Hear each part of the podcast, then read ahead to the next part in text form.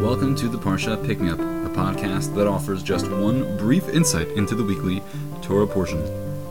Pharaoh dreams of good and healthy cows and ears of grain getting swallowed up by sickly, lean, and unhealthy counterparts. Yosef interprets his dreams for him and gives him advice. Behold, seven years are coming. There will be great plenty in the entire land of Egypt.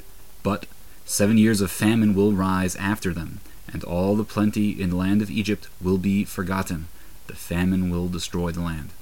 And the plenty that was in the land will not be apparent in the face of that famine afterwards, because it will be very heavy. Pharaoh's dreams point to the paradoxical relationship between the present and the past.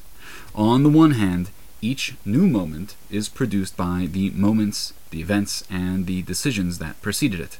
Good planning yields strong results. As the old fable has it, the ant that gathers food in the summer has what to eat in the winter, while the grasshopper that spent the summer dancing begins to starve. Yet, the present is, in so many ways, stronger than any prior moment. Yes, there will be seven years of plenty, but when they pass, all the plenty in the land of Egypt will be forgotten. As the dream has it, they will be swallowed up. The present holds us in a chokehold weakening the past, making its colors fade, its contours blurry. We tend to feel the current moment much more strongly than the past. At a wedding, the parties rejoice, though they suffered much in the past. At a funeral, they feel sadness, notwithstanding that they had attended many weddings. The past, along with the strong present, come together to prepare the future, as of yet unknown. Therefore, when we consider each present moment, we must not forget what is at stake the future. The past has all sorts of strength. We send children to study Torah so that it should inform their lives when they are adults, that they should live fully as Jews. For those who do not have such Torah study in their past, it is harder not only to know how to live as a Jew, but also, also to muster the emotional wherewithal to live up to what they do know about. In contrast, the person raised keeping kosher not only knows which foods are permissible, but also does not struggle so very much to refrain from eating those which are forbidden. Yet, the past must always become muted. The present appears in our mind's eye, telling us what is important now. Perhaps it is something truly pressing, a decision at work, or time spent with a loved one. Perhaps we feel a strong pull towards something markedly less pressing.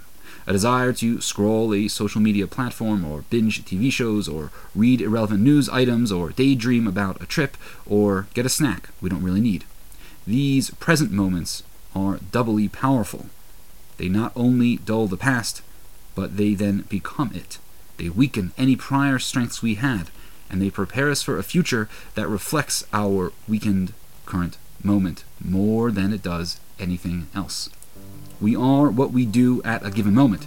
If we spend that moment in prayer, study, or chesed, we mute prior moments of weakness and wasted time and we build towards a future of prayer, study, and chesed. We must choose our present activities wisely and ensure that as many moments as possible are occupied by good decisions, as many moments as possible are occupied by the types of things that will build the future we will be proud of. We will likely forget the past. And whatever we do now, that is what we are most likely going to be in the future. Let us take control of this moment and strengthen ourselves immeasurably.